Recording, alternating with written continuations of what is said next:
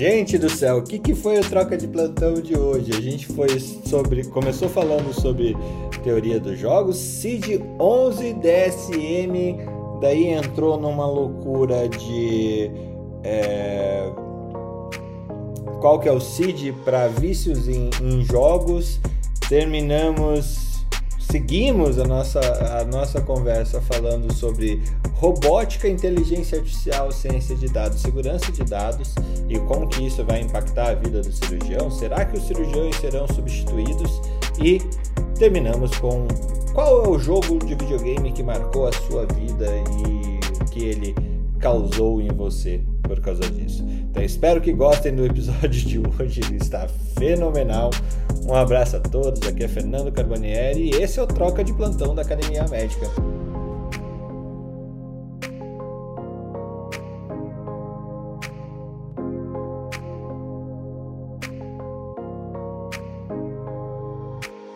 Bom dia, bom dia, bom dia para vocês que estão aqui no Troca de Plantão da Academia Médica. Chegamos ao número 17.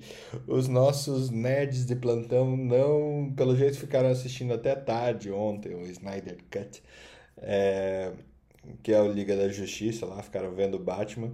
E até agora não, não pipocaram aqui. O Felipe falou que vai se atrasar um pouquinho. O Carlos deve estar viajando para falar, para é, de alguma forma. Chamando a Bárbara para cima, que, que é a estagiária mais louca pelo universo DC e Marvel que eu, que eu já tive. Também e o Thiago, se quiser pular aqui para cima para falar sobre. É... Thiago, existe ainda aquela coisa do, da psiquiatria, do, da visão. É da assunção de um personagem, seja ele histórico, mas seja ele também vindo do, do mundo do cinema? O Thiago não pulou para cima. Bom dia, Marileia. Bom dia. Bom dia. Bom dia, Fernando. Bom, Bom dia. dia, Ana. Bom dia todo mundo que está aí na sala aí embaixo. Mais um dia, né? Sextou. Sextou. Sextou, e aqui na Bahia o sextou é forte. Mas vamos aí mais um dia. Notícia de ontem, a, só é, a saída do presidente do Banco do Brasil, mas é assim que vamos caminhando. E, sinceramente, ontem foi um dia tão corrido que eu não consegui nem parar um pouquinho para estar tá analisando as notícias de um modo geral, porque ontem foi punk e, inclusive, estou com uma demanda grande de Aracaju que colapsou. E aí a gente está com uma demanda grande de trazer pacientes para Salvador. Vamos nessa. Vamos nessa, vamos nessa. Vamos nessa, vamos cestar, vamos tentar trazer mesmo essas notícias desse jeito, né, Marileia? Que são pesadas, a gente sabe, mas de uma forma mais leve, porque isso faz parte do nosso dia a dia. Exatamente. Fernando. Eu acho que a gente precisa encarar o que eu falo a gente não está minimizando o problema, mas a gente está enfrentando o problema, é diferente. Com certeza. Muito obrigado. Uh, Ana Panigassi, como é que estão as coisas aí do lado é, de lá do Oceano, de, de cima e da esquerda aí do, do Oceano Atlântico? Ah, eu, eu acho que eu também, para ser bem sincera, eu não fiquei olhando muito notícia ontem, não, porque a gente já sabe o que está acontecendo. Eu vi também, só vi esse negócio do Banco do Brasil aí, que, que trocou o presidente.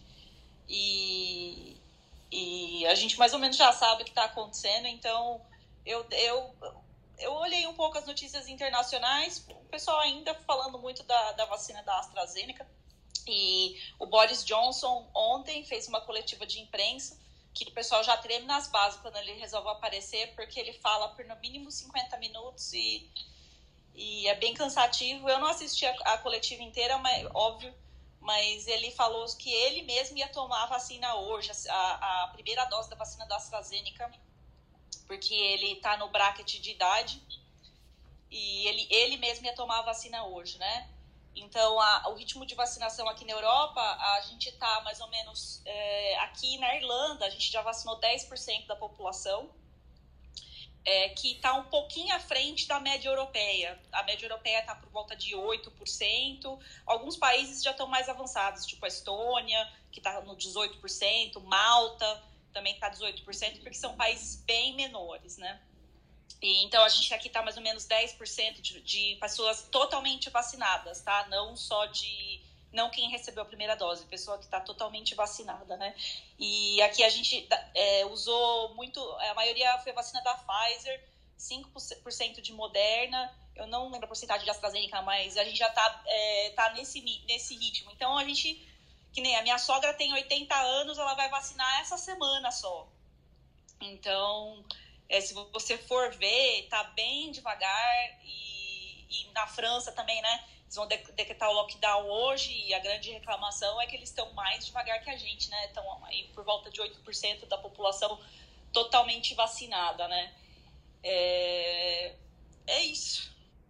É, de notícia também aí, mais um senador que morreu. Estamos no, somos o país que mais mata senadores no, no mundo. Olha só, são três já de, de 81. É, Bom, é mais, de, de qualquer forma, não é culpa de ninguém, né? E é, são essas as notícias sobre esse assunto. É, é meio difícil, né? Meio difícil. Temos o Batman na sala. Tiago, bom dia.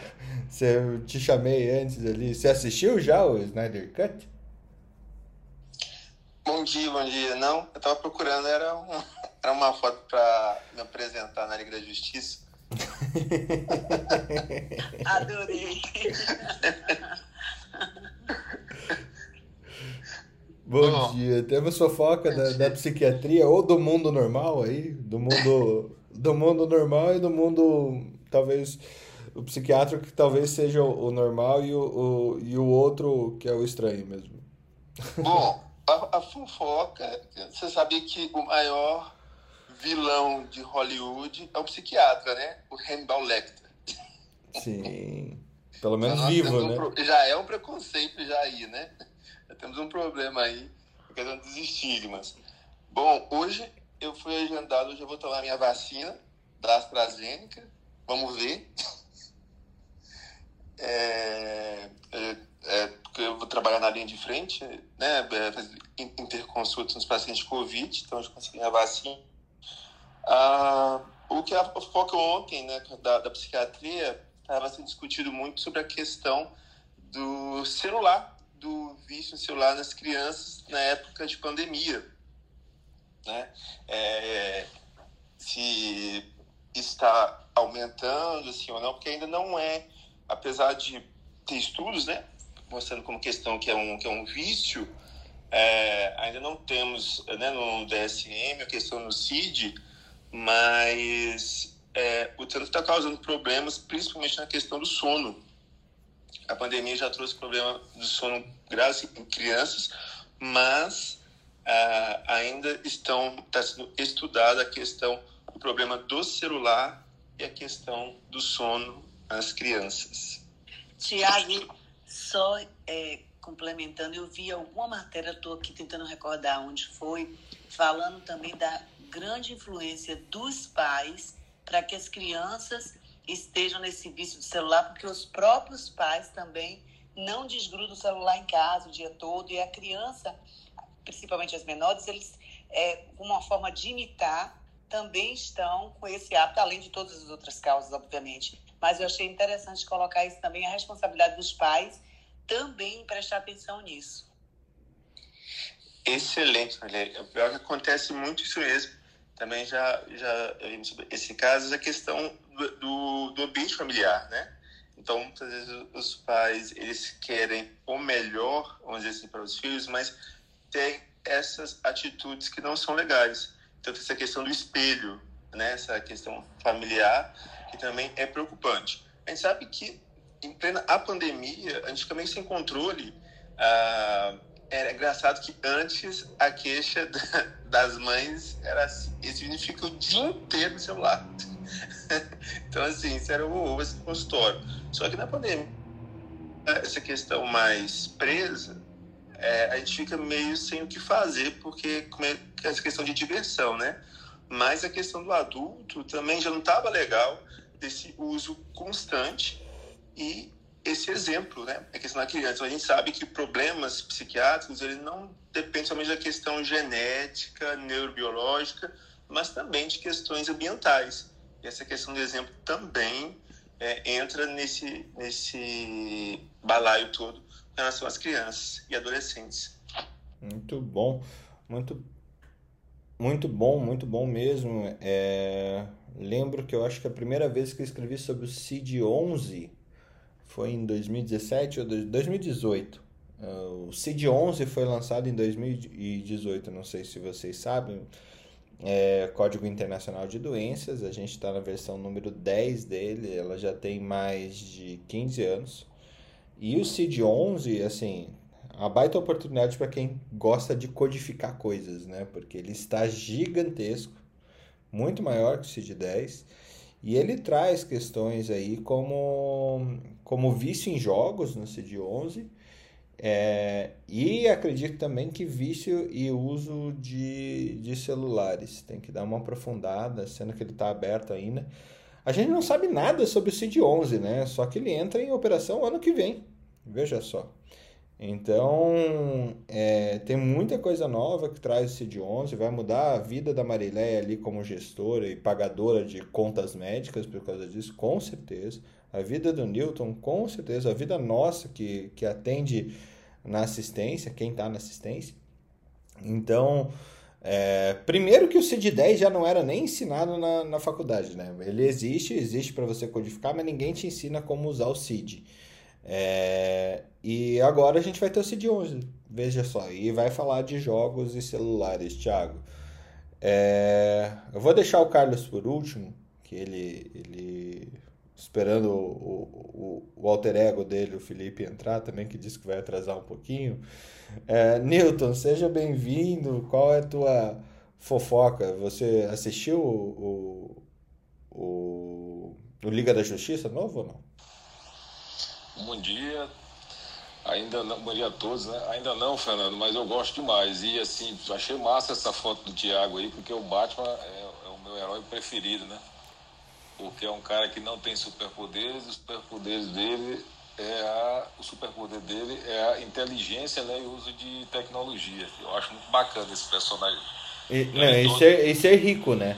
Esse é o superpoder é, dele. É, é, é bom, para fazer tudo isso ele tem que ser rico para construir aquelas máquinas e pagar, né? Aquele cientista dele. Eu já assisti todos os Batman, mas, e o Liga da Justiça é, antigo, né? Mas o novo não, mas eu vou ver com certeza.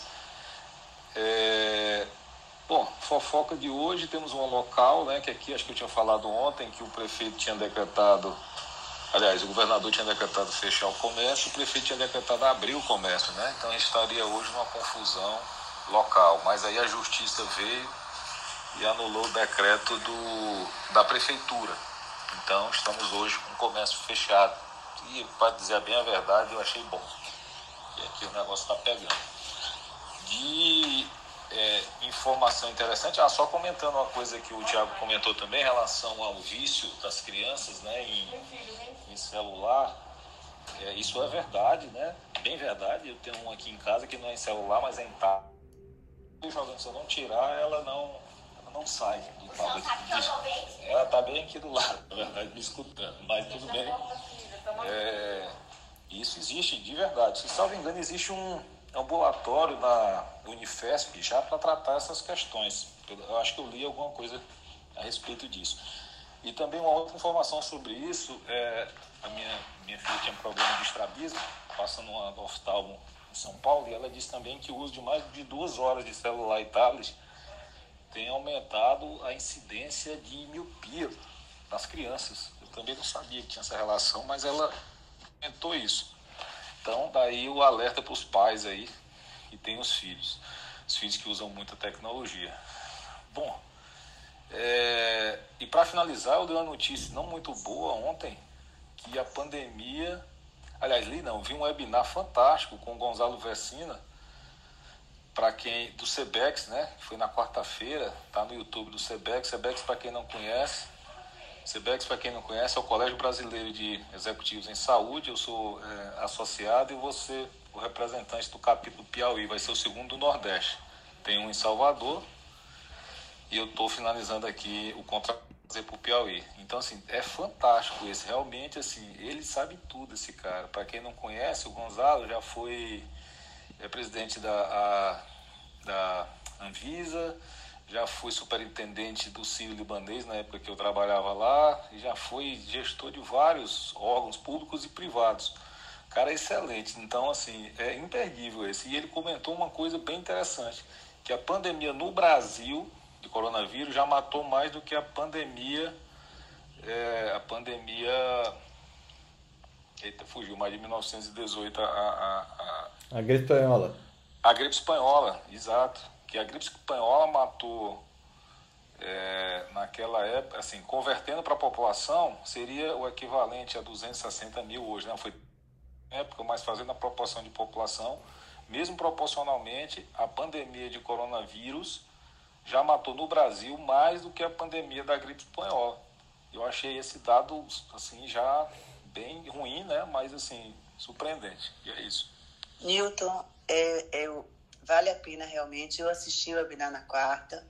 Vale a pena quem não assistiu entrar lá no YouTube e ver, porque é, ele fala, até para nossa reflexão, ele fala é, de uma visão geral da pandemia, da condução da pandemia. Então ele ele aborda de forma muito muito sensata o que é que aconteceu, até mesmo em relação à capacidade nossa do país de vacinação mês, caso todas as vacinas estejam disponíveis, porque não é só pensar em chegar vacina, mas nessa capacidade, nesse momento de, de, de, de que precisamos vacinar muita gente. Então, ele fala dessa capacidade mesmo humana de gente para que possa vacinar pelo menos até setembro, no mais tardar até janeiro de 2022.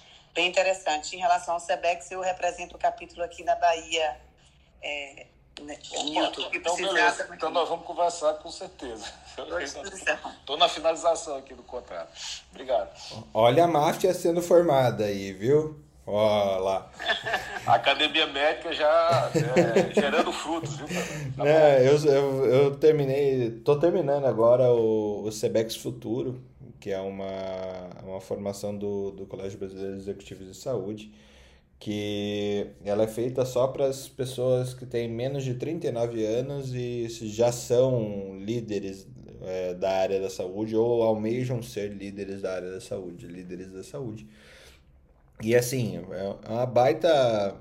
É um belo clubinho, para falar a verdade. Vamos ser bem, bem específico. É um belo clube, porque por ali você entra em contato com pessoas muito, muito, muito legais que normalmente não tem tempo, mas pelo fato de, de, de você ser do Sebex também, você consegue alguns espaços aí para melhores, mais fáceis para você entrar em contato com, com tanta gente que, que é diretor de grandes empresas de saúde aqui do país. E de fora do país também, porque tem várias pessoas que, que são executivos de multinacionais, farmacêuticas, uh, de órteses, próteses, materiais especiais, galera que lida com supply chain da saúde que, gente, se você é administrador e lida com administração de empresa, não existe nada mais difícil que lidar com, com gestão do, da rede de, de fornecedores da saúde.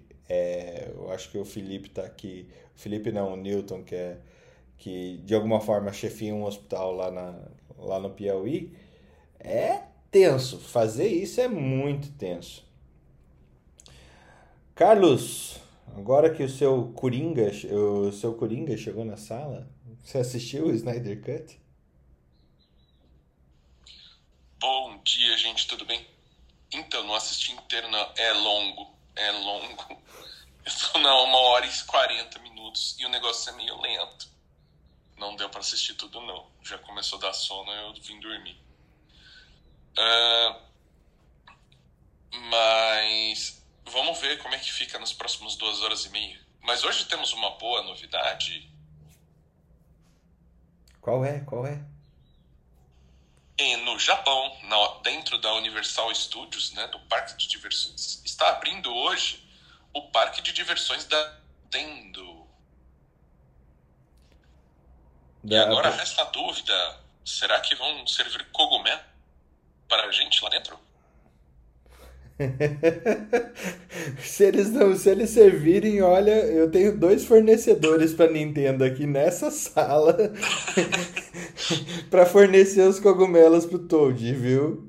É, você, você come o hambúrguer lá e fica.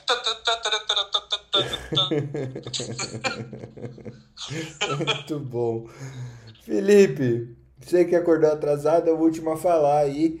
Bom dia, bom dia, bom dia, seja bem-vindo. Não sei se você teve paciência de, come... de assistir as quatro horas do, do Liga da Justiça. É... E qual é a sua notícia, sua fofoca para sextar nessa semana? Ah, não pode deixar para depois o que tem que se fazer hoje, né? Então teve que ter quatro horas, sim, começando às 10 da noite, terminando às duas da manhã e estando aqui às seis e meia, ou seis e cinquenta, né? E como é que foi? Felipe, então melhora depois da, da uma hora e meia? Porque na uma hora e quarenta lá tá lento demais. Melhora. Nossa. Melhora, mas a velha história, melhora sim, mas é aquela velha história dos filmes da DC, né? Podia ser melhor. Mas assim, é. Se eu tinha uh, Tom Brady é melhor do que Patrick Mahomes, tá? Wayne Gretzky é melhor do que qualquer outro jogador do do hockey. Ah, Michael Jordan é melhor do que LeBron James. E Zack Snyder é melhor do que Josuel. E Marvel sempre vai bater na DC. Marvel vai. É, é, não, nem se compara com o Ultimato, né? Não, foi incrível mesmo. Débora, você que, que, que hum. pulou aí pra cima, seja bem-vinda. Você teve paciência para ver quatro horas de filme ou se não, se você trouxe alguma fofoca mais interessante aí pra gente. A nerdice eu deixo pro meu marido, né? Ele que gosta disso. Mas só pra complementar a fofoca alheia, só subir depois que o Carlos falou lá do, do da Nintendo. Esses dias eu, meu marido, que é super nerd, a gente falou, podia. A gente tava falando com tristeza que as Olimpíadas foram canceladas, e a gente falou, poxa, o Japão, sei lá, alguém podia ter um, um site de, de criar um um parque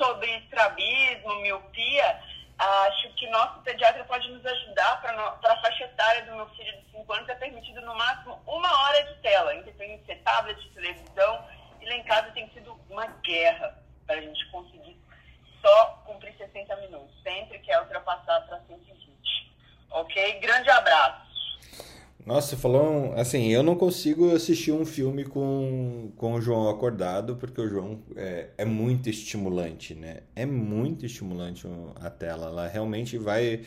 É, eu não sei o mecanismo disso, mas é, as recompensas é, serotoninérgicas e de endorfina daquilo, disso daqui, dessa quantidade de luz azul na nossa cara o tempo todo, ele é muito estimulante, né? É, e é. pode falar, Carlos. É, eu acho que não é só hoje em dia. É, eu vou falar um pouquinho porque de certa forma eu, vivo um pouco essa parte de jogos, de internet, etc. Porque sempre foi uma coisa que é, desde criança eu, eu amo, né? Não é outro nome. Eu amo mesmo. Eu acho que as coisas evoluíram bastante do ponto de vista de construção disso aí, né? Uh, quando a gente pega os jogos da década de, é, da década de 60, é, é, telejogo e etc., eram apenas jogos é, mais ou menos ali para você realmente de entretenimento ali rápido, uma coisa para fazer a dois na frente da TV, né? Então foi uma adaptação. E você tinha ao seu redor, né, estímulos ambientais para você ter uma vida diferente, né? Então na rua, né? Então você tinha é, maior, é, maior quantidade de jovens na rua, né? Você não tinha tanto problema de violência, você não tinha muita coisa assim, né? Na origem disso. Já na década de 80, que começou a estourar, principalmente com o, o avanço da Atari, tá?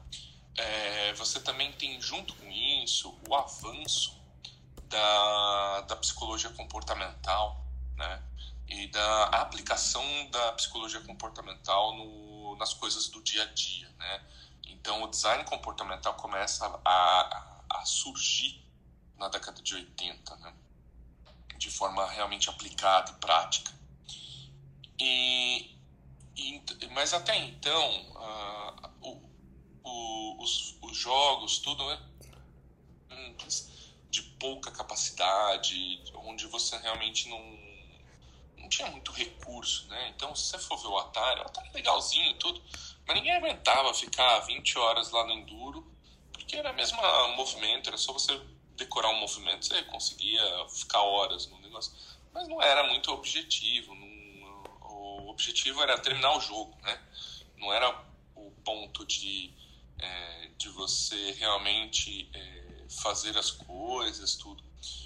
Só que com o, avanço tanto da, do design gráfico desses jogos quanto realmente da aplicação, né? não só de jogos agora, aí é realmente na década de 90, 2000, o pessoal começou a aprender mesmo e, e a optimizar o uso de nudes, que são elementos modificadores de comportamento, é, sistemas de recompensa, sistemas de, de, de desafios contínuos, né?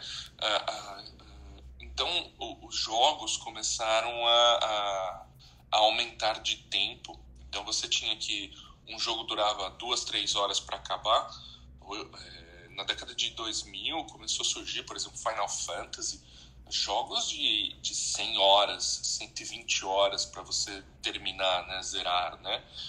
E, e assim por diante, é, ficando cada vez mais é, tempo de, de tela. E também você tem o começo do, das mídias sociais o tempo todo o tempo todo a, a, ter alguns elementos modificadores, né? Então você tem elementos viciantes dentro do, do, do, do sistema, não só também na mídia social, mas também como no próprio telefone. Você quer deixar a pessoa irritada, né? A pessoa com toque, é só botar aquele, aquele, aquela bolinha com um em cima, né? As pessoas começam a ficar desesperadas em cima disso. No meu celular não tem notificação não lida, cara. Não, não existe isso. É, exato. Não, o, o, o meu eu tenho, eu tenho um sistema de, de, é, de desfazer isso aí, por exemplo. Eu tenho 42 mil e-mails não vistos. pra não, não estressar. Então, e-mail que não é, é spam, eu deixo de propósito sem abrir. E, e, e lá dentro para me desestimular um pouco a ficar o tempo todo atrás do, das bolinhas e, e dos nudes, né? Então eu acho que a gente tem que começar a perceber que assim é, muito do que a gente está sofrendo de estresse, na verdade, são elementos que a gente que a gente tem, tem tido o tempo todo exatamente para estimular você ou a comprar, a ficar mais tempo, etc. Né? Eu falo, por exemplo, é, a, gente, a gente fala muito de obesidade, é, mas sacanagem você ter, por exemplo,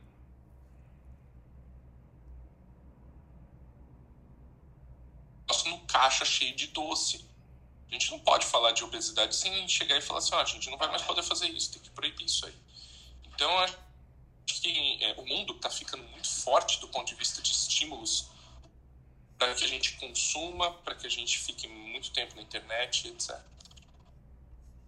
Isso, Carlos, é muito importante, porque nós, quando a gente fala na questão da dependência, isso realmente vai envolver a questão do prazer, que é a dopamina.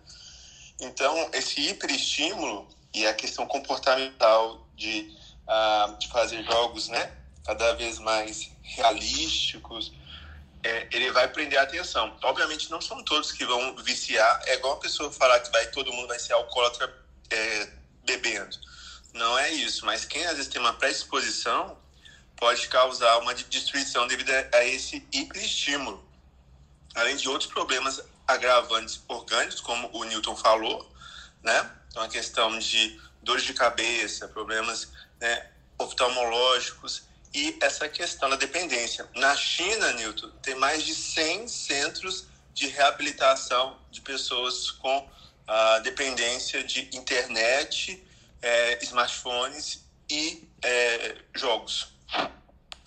É, eu, eu, eu acho isso um problema muito sério e eu gostei de escutar aí a fala do Carlos, porque eu fiz aqui a minha meu histórico de games, né? Eu comecei jogando telejogo, acho que você, tem muito aqui que, que, que não sabe nem o que é isso, né?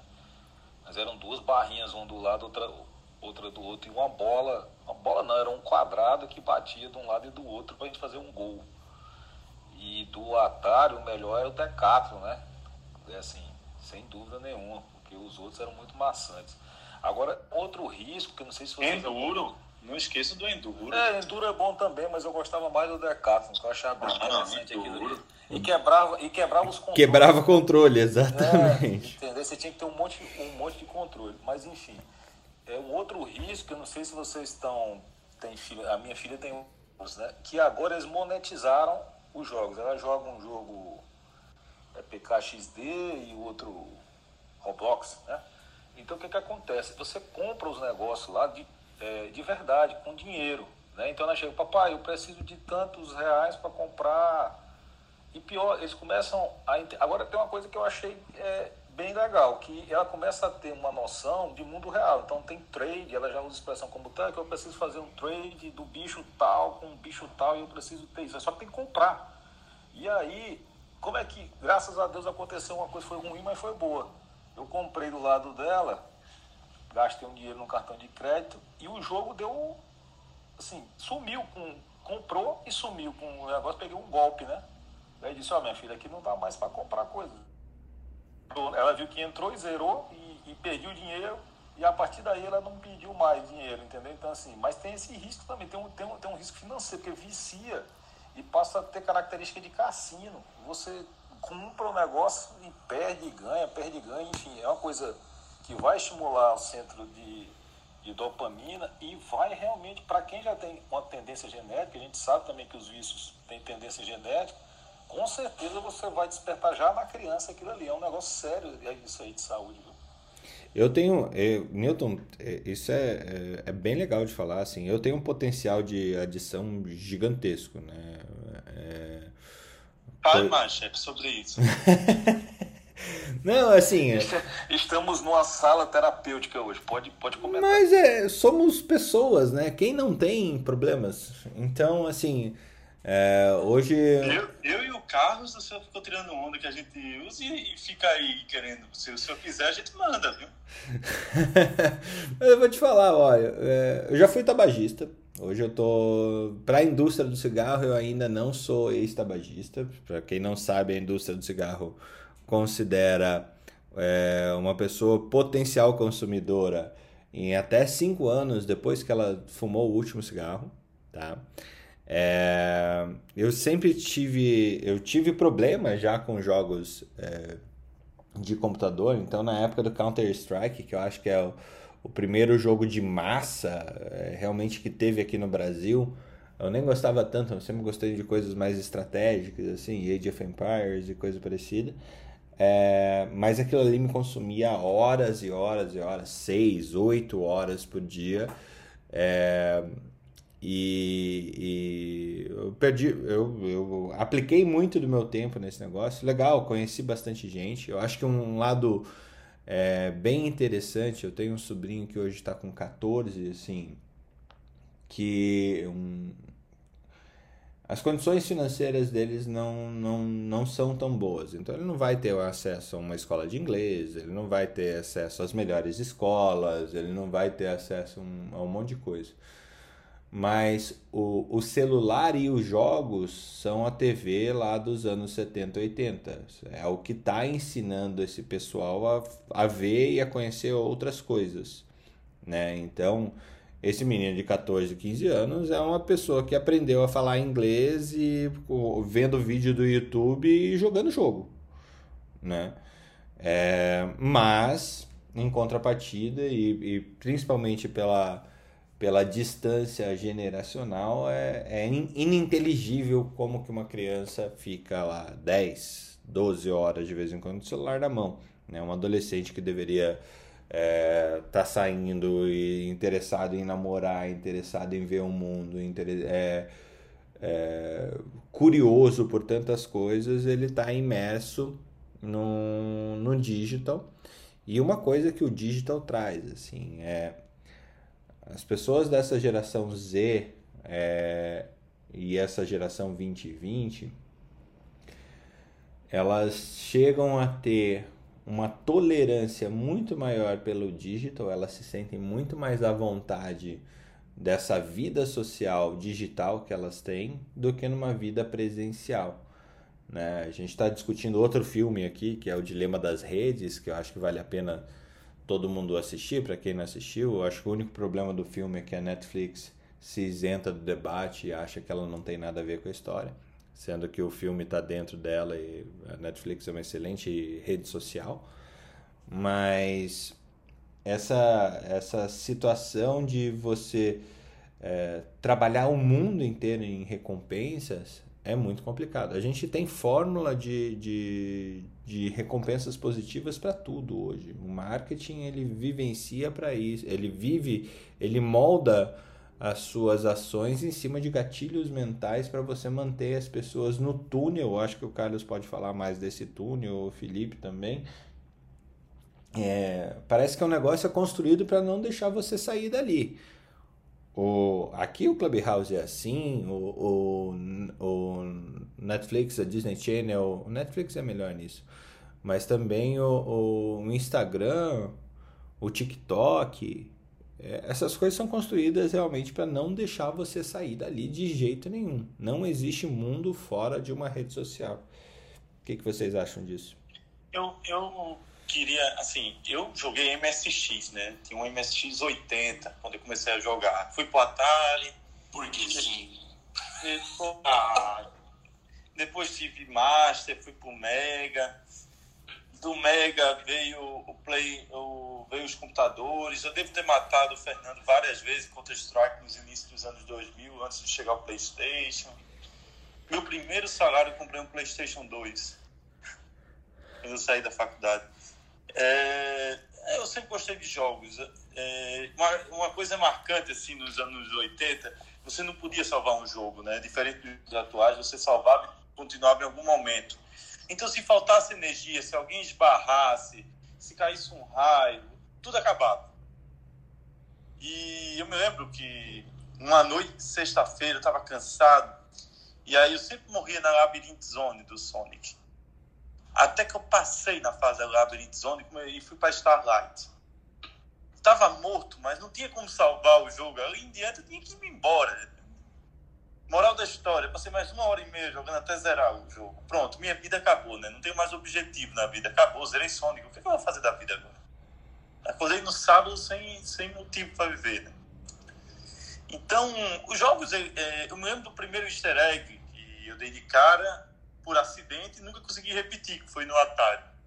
E aí depois, quando saiu aquele livro do jogador número um, eu não sei quem leu, mas ou quem viu o filme também do Spielberg, que é muito bom o filme, é aquilo ali mesmo, né? Ele retrata muito isso, como o mundo no futuro vira um mundo de recompensa baseado na, nos jogos clássicos. E aí representa muito isso do que está sendo discutido aqui. Então, tanto o livro como o filme vale a pena assistir para ter uma, uma, uma, uma, ideia disso aí. É engraçado, porque hoje em dia, eu gostaria muito, eu gosto muito de jogar jogo de tiro, então Call of Duty é meu jogo favorito, mas não tenho tempo. Queria muito ter tempo de parar aqui, botar o, o Play 4 para rodar e ficar jogando aí e a minha diversão na época de faculdade era toda sexta-noite jogar contra uns argentinos. Nós éramos os brasileiros, a gente jogava contra os argentinos. Olha, você viver no mundo estressante da residência e estar argentino dia de sexta-noite ajuda bastante, alivia a tensão e tudo mais. E é muito interessante que é um, até hoje, mesmo jogos de celular, eu jogo Clash of Clans. Eu tenho, eu tenho uma regra, eu não posso ter dois jogos no celular se eu não tenho vida, só posso ter um. Então, meu joguinho hoje de celular é o Clash of Clans. Não sei o de vocês. Qual é o joguinho de vocês aí no celular? Eu não compro, hein? Eu não compro. Felipe, só assim complementando o que você está falando, é esses joguinhos, lógico, é fato. Os nossos filhos são gostam demais desses joguinhos, mas a minha preocupação, eu pessoalmente sempre gostei, gosto muito de esporte eu fazendo, correndo, jogando, brincando desde a infância. Então, a minha preocupação que eu sempre tive em casa com meus filhos foi do equilíbrio, porque quando ele jogar FIFA, ele, ele não está jogando. Ele está jogando jogo eletrônico, mas ele não está jogando de fato, ele não está se exercitando de fato. Então, eu sempre busquei aqui em casa dar esse equilíbrio, entrar no esporte, vai suar, vai fazer, porque aqui você está brincando, mas você não está jogando. Você está numa brincadeira aqui virtual. E eu acho que falta muito esse esse, esse olhar e esse entender de que a gente precisa ir para a vida real brincar, jogar, pular, se machucar, não apenas na ficção. É importante, está aí, as crianças gostam, mas a gente tem que buscar esse equilíbrio. Eu acho que deve ser assim. A gente tem até a Prevent Senior investindo em time de e-sports, veja só. Deixa eu só fazer um comentário pessoal. O, o, o Felipe Interessante. Eu acho que eu sou um pouco mais velho que você, Felipe, porque eu comecei jogando no TK90X, né? Um pouco antes do MSX. Ixi! É, e aonde você tinha que digitar o jogo, né? E, não, e, e, assim, ou você tirava de uma fita cassete, que o meu nunca dava certo, então eu tinha que digitar em Basic, um joguinho idiota. Você passava duas horas digitando para jogar, né? É, um jogo de retardado. Então depois foi evoluindo tal, tal. Mas eu também, Fernando, tive que me controlar com isso. Eu também fui, eu sou ex-tabagista, né? Eu parei há 20 anos. E o que aconteceu foi que eu, eu segui toda essa, essa sequência do Felipe aí, né? Depois fui pro Hot Beat, é, é, é, 286, 386, jogando e tal, tal, tal. E parei quando eu entrei na faculdade porque o negócio atrapalha demais você. E depois de mais velho, eu tenho, eu tenho hoje quatro filhos, né, de diversas idades. Então, eh, na minha casa, há uns 3, 4 anos, 6 anos, aliás, que eles eram menores, tinha um, é, um Xbox, um Wii e um, e um PS, né? E um, e, um, e um Playstation. Porque cada um queria jogar um jogo diferente. E eu nunca encostei nem para jogar com eles, porque com medo de me viciar ali e não fazer minhas coisas. Eu faço bastante coisa. Eu trabalho 14 horas, 15 horas por dia. Então eu não, eu não encostava, eu deixava ele jogar e eu não jogava. Tinha todas essas fitas aí que foram comentadas, mas eu não, não jogava, exatamente para não ficar viciado. Eu não tenho um jogo no meu celular, eu tirei todos. É, porque senão, se eu pegar um negócio desse aí, isso vai me atrapalhar, atrapalhar a minha produtividade que eu tanto prezo, entendeu? Então, assim, é, é, tem essa característica de você fazer realmente a prevenção do negócio também. Ai, Nilton, posso falar? Desculpa, posso falar Pode, que eu pode. adorei que você chamou o jogo de fita? Ah, é, é, daí, daí, daí, daí, daí, Ana, você vê a minha idade. Na verdade, eu tenho 47 anos, tá, pessoal? Então, não sou tão velho assim, mas é- era fita, né, na minha época. Que é uma... Então levanta a mão aqui quem nunca. Já sobrou a fita para. É isso que eu ia falar. é lógico, é- é- isso, é, isso é básico, você soprar fita é, é, é, para poder, pra poder jogar, né? É quem nunca, né? Aliás, até vi um, um- outro dia, Felipe, eu li um artigo que, que, na verdade você piorava, né? Porque você soprava, ela ficava também. úmida e ficava com ferrugem, né? E exatamente, pô, sempre soprei a fita para poder continuar o jogo, mas não, disse que prejudicava, né? E sempre funcionou, né? É, eles não sabiam soprar. Esse é o problema. É, Me contrato para soprar que aí joga. É, mas é isso, pessoal. Então, assim, esse é um problema que eu acho que tem que ter prevenção também, viu? Porque senão é, você vai para um caminho assim. É, eu, eu não posso deixar de concordar com tudo que foi falado, mas eu gostaria de mostrar um ponto a respeito disso, né? Não, do ponto de vista da pandemia, mas assim, ah, o que que, qual que é o lado positivo disso e que, que eu acho que vai ficar difícil também, não, não vai ficar cada vez fácil, né? Ah, basicamente com a tecnologia, né? A gente está conseguindo ter uma possibilidade de ter uma vida social global, né? E quer queira, quer não, a, a molecada jogando videogame, tudo. É, tudo bem que a maioria vai usar realmente os coleguinhas da escola, tudo. Mas você tem a possibilidade de fazer amizade pelo mundo todo. Então, vocês citaram aí, quando, quando a gente jogava Counter-Strike, ah, eu, eu tinha um- uma equipe de Counter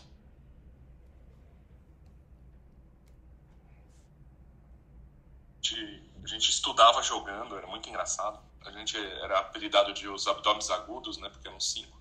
Então tinha os cinco abdômenes agudos, né? Ah, e a gente é, jogava contra a gente do mundo inteiro, né? A gente conversava com o pessoal do mundo inteiro, tudo. Então, é, tem também um lado bom, né? E é um lado mais humano disso tudo, que realmente é a interação humana, né? Você realmente tem esse lado que tem que ser preservado. Mas o excesso de estímulos viciantes, é, eu acho que está na hora do, é, da mão pesada do Estado, e aí nesse ponto de vista tem que ser o Estado é, do mundo, né? não é só do Brasil, é, começar a pesar a mão. Porque tudo está desse jeito, está tudo estimulando para você realmente ter grandes vícios, né? E ocupar a, a, o seu tempo o tempo inteiro com, com coisas, né? E o pessoal tem usado realmente o marketing de forma maldosa, né? É, para vender tudo que é possível, né? Que a gente tem visto, por exemplo, de, de cursos ruins, né? Feito por pessoas incompetentes e que vendem no, como se fosse a última coisa do pastel e gente vendendo. É, tá impressionante realmente o mundo. Tanto é que eu tô a fim de fazer até um vídeo a respeito disso. Brincadeiras à parte, mas realmente é, como se vacinar contra a fórmula de lançamentos e, e coisas e tais. Então, sabe que eu lembrei que na época é, que eu tava na residência, saiu um trabalho que a gente tinha um PlayStation no, no centro obstétrico, né? E saiu um trabalho sobre o desempenho do, do cirurgião depois de ter jogado videogame. Então, eles fizeram, fizeram um estudo randomizado, é, aí randomizaram os grupos, alguns jogavam videogame, outros não jogavam, e, e, e, depois eles iam fazer uma cirurgia videolaparoscópica. E aí esses trabalhos mostravam que, o, que o cirurgião que tinha jogado videogame desempenhava melhor, tinha uma capacidade de foco melhor, né? Então, se você olhar jogos tipo Doom, tipo Counter-Strike, eles têm mais ou menos aquela visão do, da videolaparoscopia, que tudo é o contrário, tudo, é, né? E aí a gente pendurou esse artigo na, na parede do CO e uma, um professor ou professora, que eu não vou falar, arrancou o artigo. E aí a gente pendurava o artigo toda semana na parede do CO para esse professor slash professora arrancar o artigo para justificar por que, que a gente tinha um videogame no CO. Mas é, é a fronteira do treinamento médico, né, Ana? Hoje a gente está falando é, realmente em educação médica, pensando em realidade aumentada e realidade virtual para você poder fazer isso. Então, acho que a gente só vai chegar num nível de treinamento efetivo para desenvolvimento de curva de aprendizado de cirurgiões é, mais alto, mais para você fazer isso mais rápido, por causa de toda essa evolução no videogame e por causa desse artigo aí que falava não estamos jogando, estamos em treinamento. Né? É, então, eu, eu, eu, eu tive a oportunidade, é, tem um centro avançado de cirurgia aqui em Cork, no, no interior da Irlanda, que é para simulação e assim, coisa de primeiro mundo, é, é, um, é uma Coventure uh, Striker, né? E eles trazem é, para fazer simulação e tal, e aí eu tive a oportunidade de ir com o meu time, só eu era médica no meu time, né? O resto do pessoal tinha outros backgrounds e, putz, cara, eu tinha um simulador de videolaparoscopia e fiquei com uma inveja com um colega, é, um colega meu de time, o cara é administrador, é, trabalha com. Hoje ele é CEO da empresa dele, mas ele é administrador. O cara pegou o vídeo laparoscópio, meu, e, e, e, fez a cirurgia lá, deu ponto e falou: falei, puta, meu, tentei meu R3 inteiro fazer isso, cara, não consegui fazer uma vez, vomitava, passava mal, dava tontura. O cara, meu, eu falei: meu, você fica jogando videogame aí, ó, o cara é muito melhor do que eu, cara. O que eu acho super legal nesse tema, Ana, é, se você for ver a, a, maior fábrica de robôs do mundo, eu não sei, eu acho que o Newton uh, tem lá em Teresina um desse, que é a da Vinci, é, o robô chama da Vinci, o nome da fábrica chama Intuitive Surgery, né? E, e, esse nome eu acho genial, né? Primeiro que eles estão coletando dados de todas as cirurgias que são feitas nos, nos Da Vinci desde 2000. Mas esse já diz o propósito da empresa, né? Eles querem transformar a cirurgia ultra especializada em algo intuitivo, né? E, e que realmente pessoas que jogam videogame, pessoas que estão é, que treinam bastante no sistema deles podem fazer cirurgia sim, por que não? De, é, então, eu, de eu qualquer até, lugar eu, do mundo. É, eu até, essa semana eu fiquei sabendo, eu, não, eu, eu realmente não conhecia esse termo, que é cirurgia digital, né? Eu falei, o que é cirurgia digital, né? E aí eu descobri que a minha universidade tem um laboratório de um laboratório não, um centro cirúrgico de cirurgia digital, que é para tentar casar é, novas, novas tecnologias de vários tipos. Então, não só medical devices novos, mas também é, novos softwares para você colocar na, na no próprio device para conseguir diversos tipos de dados, como apresentar esses dados, uso de inteligência artificial na cirurgia. Então, assim, uma coisa muito mais abrangente, né, tentando casar todos esses lados, né? Então, assim, a cirurgia intuitiva, os medical devices de todos os tipos, desde coisa, coisas muito simples até o Da Vinci e, e inteligência artificial, novos softwares, nova, novas maneiras de apresentar os dados para os cirurgiões. Isso é muito, achei muito interessante maneira do cirurgião aprender os dados não e assim é, quando a gente fala em cirurgia aqui não é só cirurgia é, videolaparoscópia, endoscopia, colonoscopia, tudo isso para eles é, é, considerado cirurgia, né? Então eu, eu preciso fazer um deep dive, a gente precisa combinar de fazer uns deep dives, igual os podcasts geralmente fazem, né? Escolhe um tema e faz um deep dive, né? Então a gente precisa começar a combinar uma vez por semana, não sei, fazer deep dives de assuntos bacanas como esse.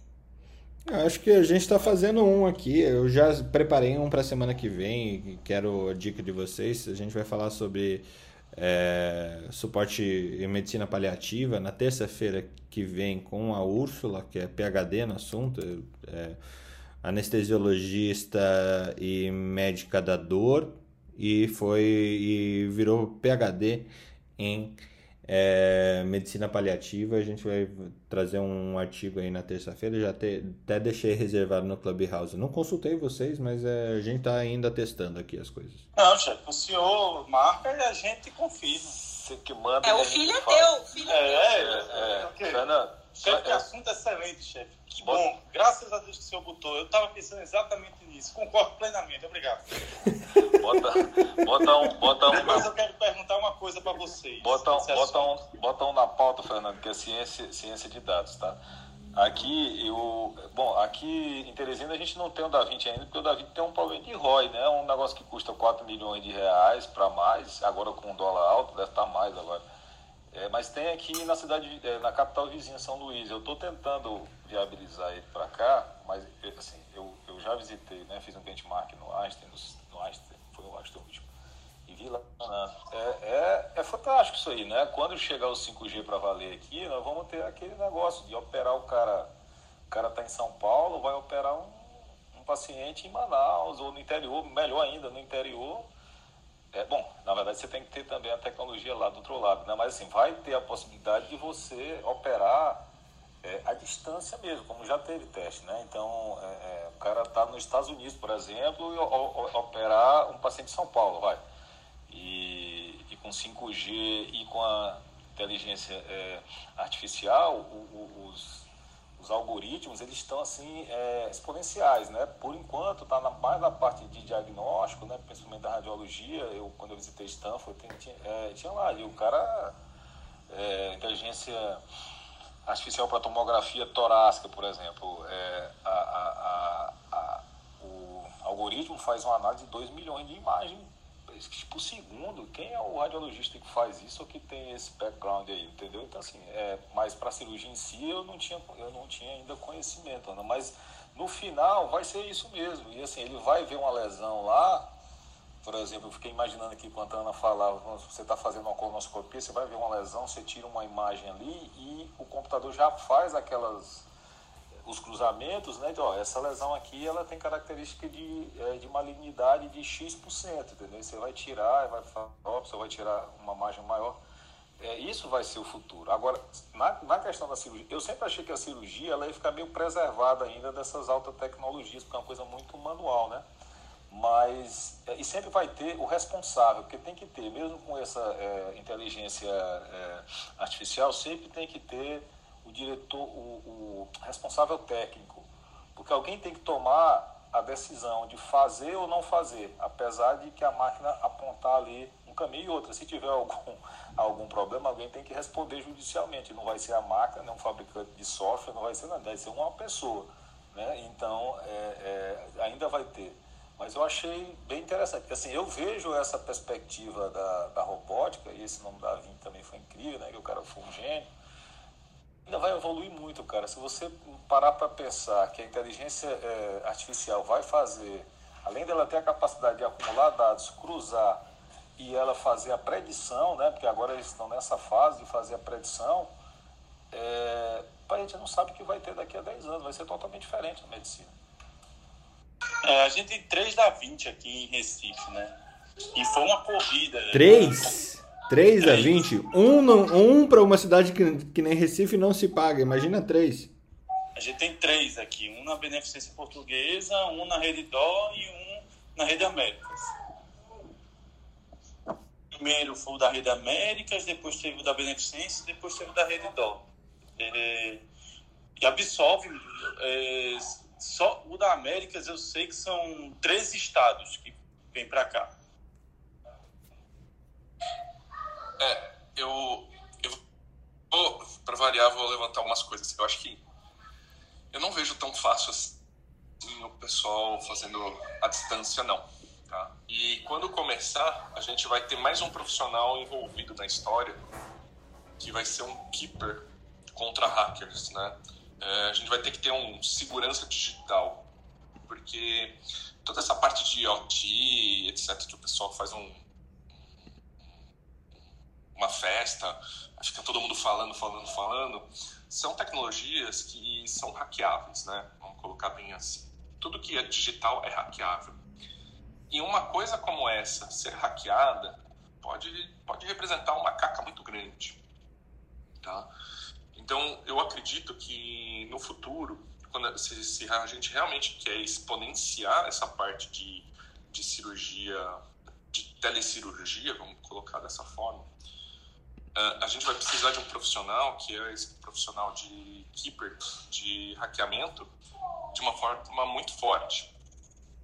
Então, é, eu não vejo isso como uma. É, eu vejo isso como uma barreira de exponenciação disso aí. Acho que não vai ser tão fácil assim quanto o pessoal pinta. Né? A segunda coisa, o pessoal usou bastante o robô para marketing. Né? Então, a gente não deve, às vezes, colocar alguns gastos, como o ROI, do ponto de vista de, é, de uma coisa procedimento, mas sim é, do ponto de vista de você pensar o seguinte: é, eu trago o Da Vinci como propaganda para trazer outras cirurgias para o hospital, né? Então, você, se você aumentar o seu fluxo do hospital como um todo em 30% de cirurgia por causa da presença do Da Vinci, mesmo que você não use o Da Vinci, você já paga o, o Da Vinci, né? Então, quando a gente faz o cálculo do ROI, né, que é o retorno do investimento, para o Da Vinci não pode ser só o que o Da Vinci vai trazer, também tem toda essa parte de marketing. Então, não me espanta em Recife 3, porque ali é briga de marketing, não é mais briga de, de marketing em cima de cirurgia robótica. Né? É...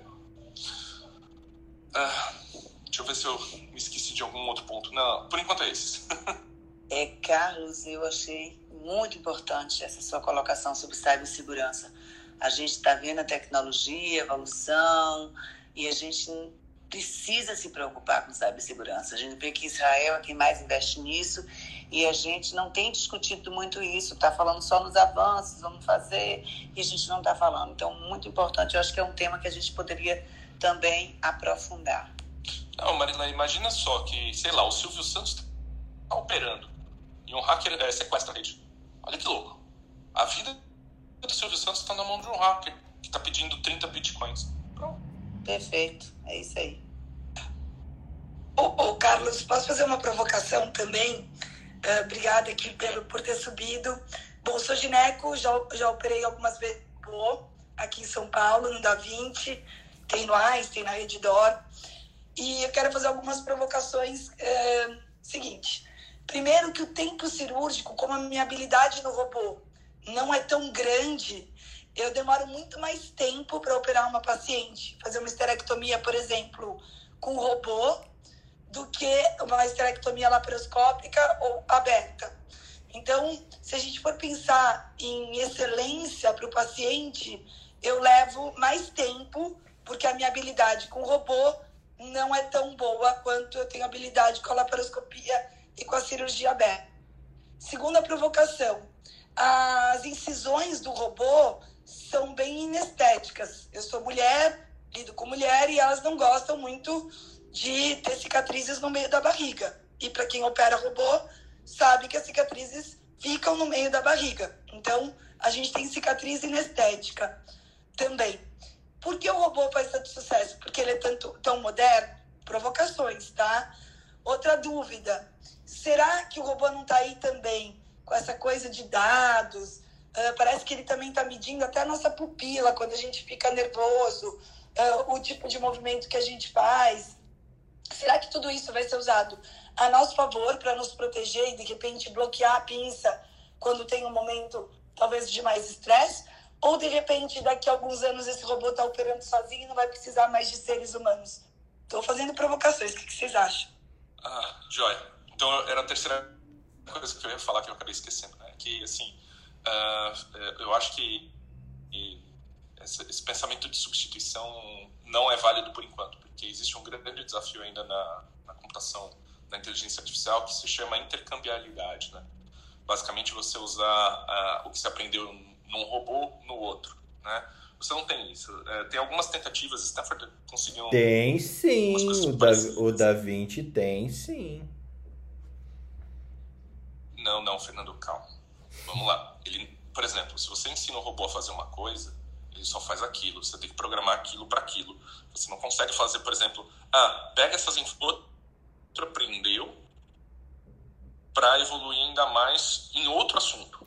Não, mas o que eu tô falando, Carlos, o que eu tô falando é o seguinte, ele eu, eu acho que a, a visão do Luciano, desculpa até interromper o teu raciocínio aqui, é, é, eu acho que a Luciana tem, uhum. tem um ponto interessante, assim, uh, os Da do mundo inteiro estão captando dados de todos os cirurgiões, de todas as cirurgias e todos os movimentos de mão e que você fez com a tela na pinça desde 2001 e isso está alimentando um data lake único para cada cirurgia. Então, se a gente tem é, a cirurgia mais famosamente é, onde o robô é muito bem utilizado é a, a prostatectomia, você tem lá uma caixinha que está recebendo dados do mundo inteiro, de todos os cirurgiões do mundo que fazem prostatectomia com o Da Vinci, e isso está fazendo, alimentando dados para que a gente possa fazer uma regressão. Com essa regressão, a gente possa fazer uma predição e programar a inteligência artificial para que você não faça merda na cirurgia. Perfeito. Então, segura o ponto aí. O que eu estou dizendo é o seguinte: quando você pega a prostatectomia, tá? Então, existe o ponto da prostatectomia, existe não sei o quê. Vamos supor que dentro da, do pacote de cirurgia cardíaca, tá?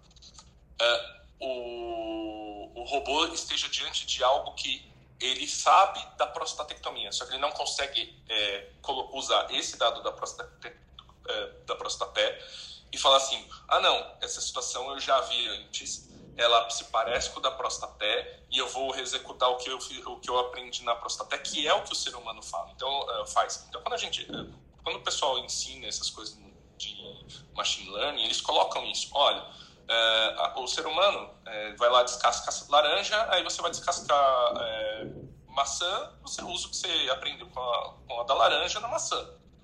O robô não, o robô é específico. Eu aprendi isso, é para isso aqui. Ah, mas será que ele pode usar para isso? Não, porque ele não tem o dado estatístico disso.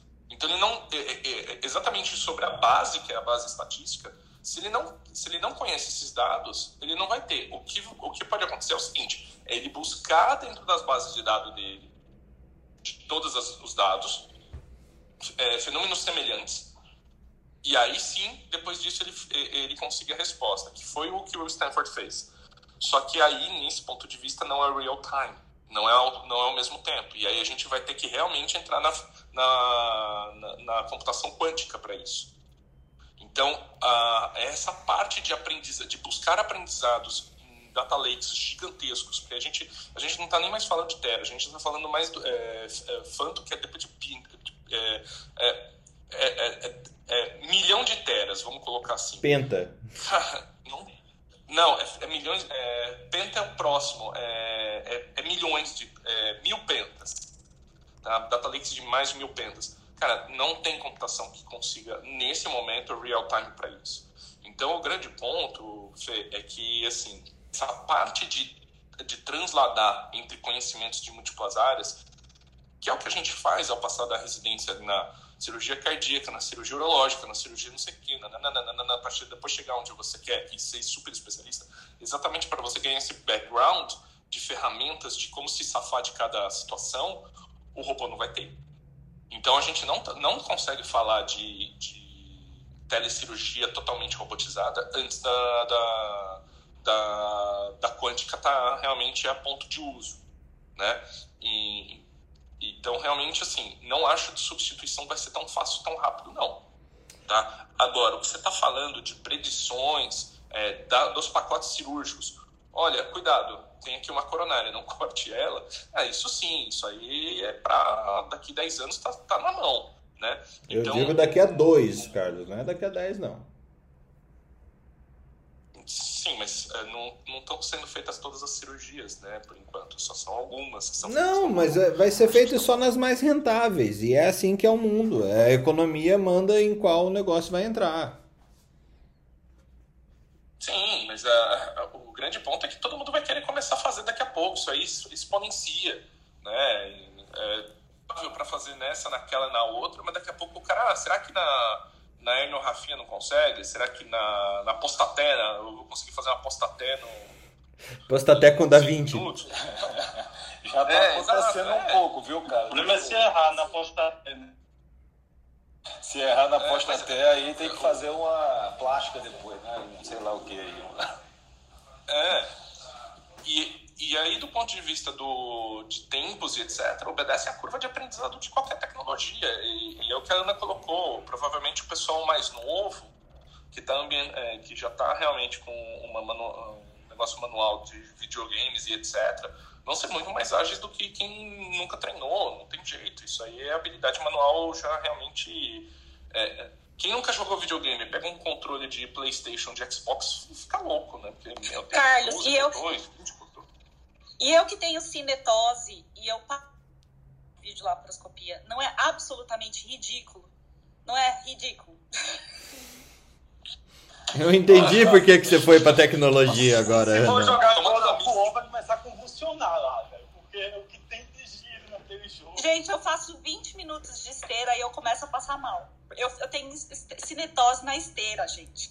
E eu já tô aqui pensando nessa conta para pagar, já tô fazendo os cálculos aqui na minha mente. Meu Deus. É, é, é, é isso que eu ia dizer aqui. É, eu sou, aqui na Unimed, eu também sou é, diretor de tecnologia, né? Então, assim, a gente avalia é, o que está acontecendo aí, é, tem vários contatos, e olha, eu posso dizer para vocês que a intenção, está sendo, tá sendo gravado, né, Fernando? Mas, assim, a intenção geral disso tudo, no final, não tenho dúvida que vai ser substituir os médicos. Entendeu? Por quê? Porque o custo disso tudo é muito alto. E, e o médico é, uma, é um fator impactante.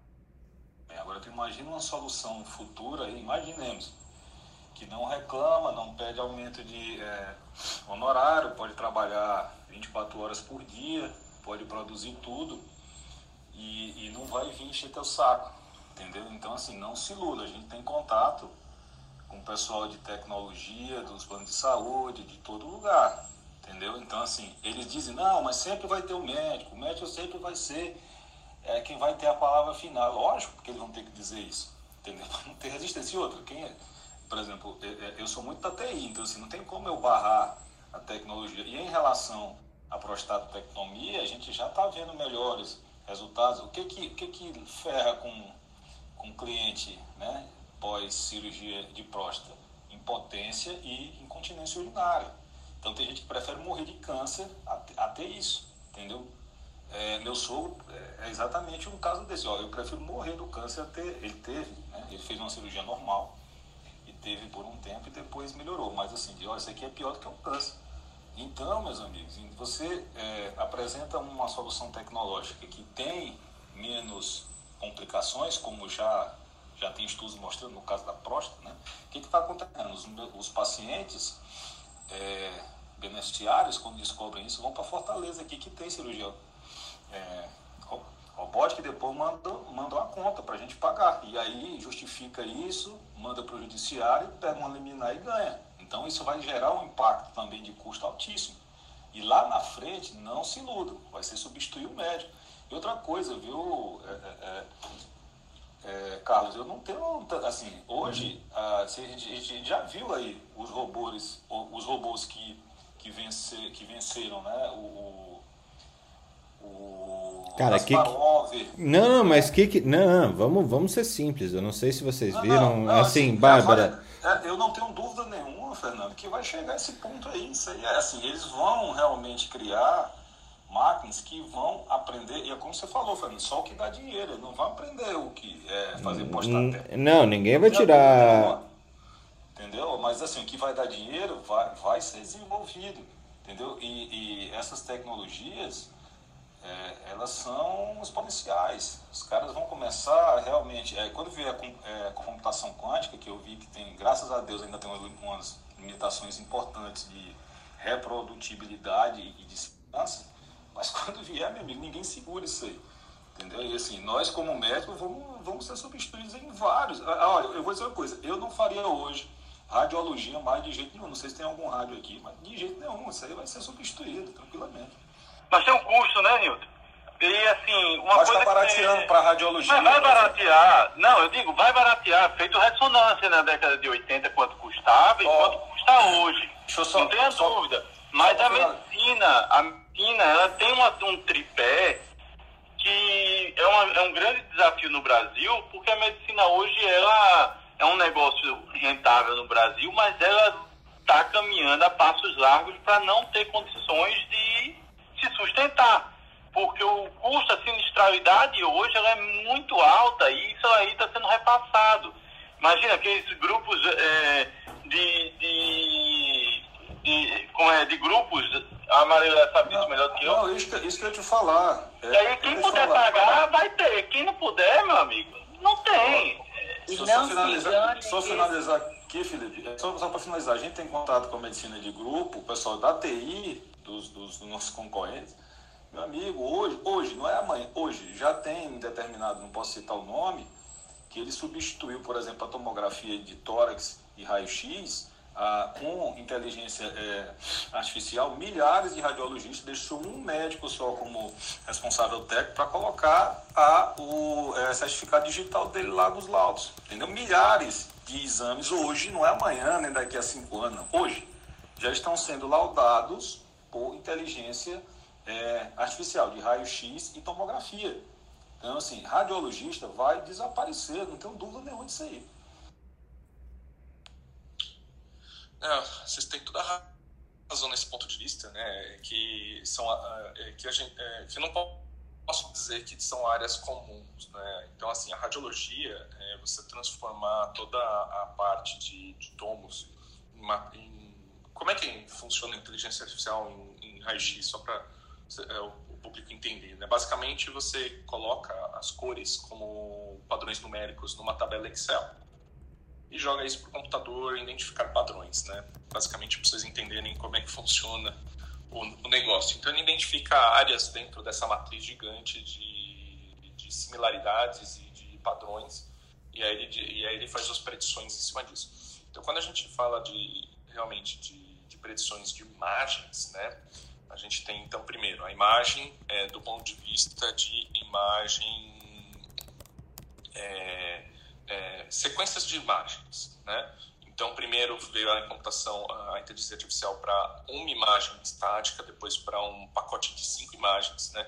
E a gente está chegando agora a, em algumas máquinas fazendo leituras de, de imagens em, em movimento, né? Então, agora o ultrassom está chegando para isso, né? Muito provavelmente, a Marilé, em 10, em 5 anos, vai ter um equipamento para é, mostrar para elas lesões durante a, a, a, endoscopia, se tem ou não doença. Então, em cinco anos, essa tecnologia está pronta também. Assim como, por exemplo, para mim, que mexo lá na, na, na, hemodinâmica, né, falar de coronária, mas faz parte do, do pacote, né, é, já tem a máquina é, mostrando lesão e a porcentagem da lesão pela radioscopia. Então, a gente, por exemplo, já vai diminuir ali a injeção de contraste. Né? O computador mesmo vai analisar já direto o, o grau de lesão. Tá? Então, em cinco anos, a gente está mais ou menos nesse patamar de tecnologia. Uh, ah, Para cirurgia em si, então, o ato cirúrgico, existe esse desafio que a gente estava falando, mas eu concordo com o Newton que não ache que não tem ninguém, é, é, que o pessoal tá bonzinho, achando que é, que não quer substituir o nosso trabalho, que é sim. Ponto. Isso é ponto. Máquina não assim. reclama, Carlos. Máquina não cansa. Eu acho que essa é a grande coisa. E ela, é. no fim do dia, por mais que ela custe 4 e ela milhões. Padroniza. Ela padroniza, por mais que ela custe 4 milhões, é mais barato que gente. Sim. Agora, só tem um. O, o médico só tem um super trunfo nesse ponto de vista. Só que o jeito. Eu vou falar o super trunfo e eu vou falar por que eu acho que não vai funcionar. Esse super trunfo. O super trunfo é vender caro realmente a responsabilidade civil pelo, pelo procedimento, que é o que, o que por exemplo, a Google. Se, imagina que amanhã sai o, o robô da Google para operação. Qual é a única coisa que ela não quer ficar na mão? Parte é, jurídica civil, a responsabilidade civil em cima disso. Para quem que ela vai jogar? Para o médico responsável. Uh, o que, que a gente tem que fazer? Vender caro. Fala, beleza, você quer que eu assuma essa parte? Beleza, eu custo três vezes mais do que eu operando. Só que quanto, é, qual é a probabilidade de, você, é, de que todo mundo participe desse jogo dessa forma? Ou sempre vai ter alguém que vai falar assim, ah, eu topo. Ah, ah, a história já mostra pra gente que o médico é muito desunido nesse ponto de vista e sempre vai ter alguém topando isso aí. E é com isso que eles contam. E, e assim, por fim, uma coisa que é interessante disso tudo é que, por exemplo, na acreditação internacional, você tem que ter um radiologista que vê a imagem e um que confirma o laudo. Se você botar uma inteligência artificial, você vai ter aquele primeiro e vai ter o segundo que vai confirmar o laudo. Isso diminui o número de pessoas, mas não isenta a existência da pessoa. Mas, obviamente, aumenta a produtividade e aumenta o número de pessoas que vão estar envolvidas no processo. Porque eu concordo assim, a gente vai precisar ainda do profissional, sim, mas a gente vai ter uma produtividade maior com um número menor de profissionais. Luciana, você que jogou a, essa pequena bomba, o Jair pulou aqui para dentro, a gente passou pelo tema que eu acho que ele pulou, que ele puxou, só para fechar com a Luciana o tema aí e depois eu volto para ti, tá, Jair? Luciana, você que soltou a bomba aí pro pessoal, o que, que você acha de, de tudo isso? Como que você fecha esse assunto depois de ouvir as opiniões? Fernando, obrigada. Eu joguei a bomba porque é uma preocupação minha e porque eu penso o seguinte da 20 agora já está 6 milhões, tá, gente? A gente? Eu e a Marilé, a gente fez um curso aí de transformação digital e eles colocaram o valor do Da Vinci 6 milhões. Daí eu, fiquei, eu saí daquela aula que eu tive, né, é, da pós-graduação, pensando, custa 6 milhões, em quanto tempo é, vai se pagar, né, é, esse investimento? E daí eles estavam falando, me corrige, Marileia, se eu estou falando alguma coisa errada, em mais ou menos nove anos, olha isso. Daí eu fiquei pensando, poxa, depois de nove anos já vai ter um robô muito melhor que ele. Exatamente. Né? Uh, porque a, a tecnologia está avançando. E eu saí daqui com, com, essa, com esse incômodo no meu coração, pensando, ah, será que é só o marketing, como acho que foi o Carlos ou o Newton que falou, que vale a pena ter o robô? Acredito que sim, o marketing é muito importante. Mas tem alguma coisa aí por trás que uh, talvez a gente não tenha questionado. E daí por isso que eu fiz esse questionamento para vocês. Eu acho sim que uh, querem substituir o nosso trabalho. Acho sim que isso é possível, não a curto prazo, mas a longo prazo sim. Concordo com o Felipe quando fala que não vai ser substituído totalmente, mas teremos menos profissionais trabalhando nessa, em algumas áreas específicas, seja radiologia, seja dermatologia, é, dermatologia seja anatomia patológica, quem sabe cirurgiões robóticos também. Porque é, é, isso que eu falo, às vezes é uma cirurgia que dura mais tempo, eu concordo que para a prostata diminui chance, uh, uh, tem os seus benefícios, diminui a, a chance de impotência, mas para outras cirurgias, como até o Fernando falou, daqui a pouco vai ser feito por aniografia. Uh, será que vale a pena ou não? Acho que a gente, como médico, tem que começar a fazer questionamentos de não, não, não sair fazendo qualquer coisa uh, porque ah, é mais moderno. Vamos pensar no paciente, quanto tempo ele vai ficar na mesa cirúrgica, se tem benefício de fato fazer aquele tipo de cirurgia.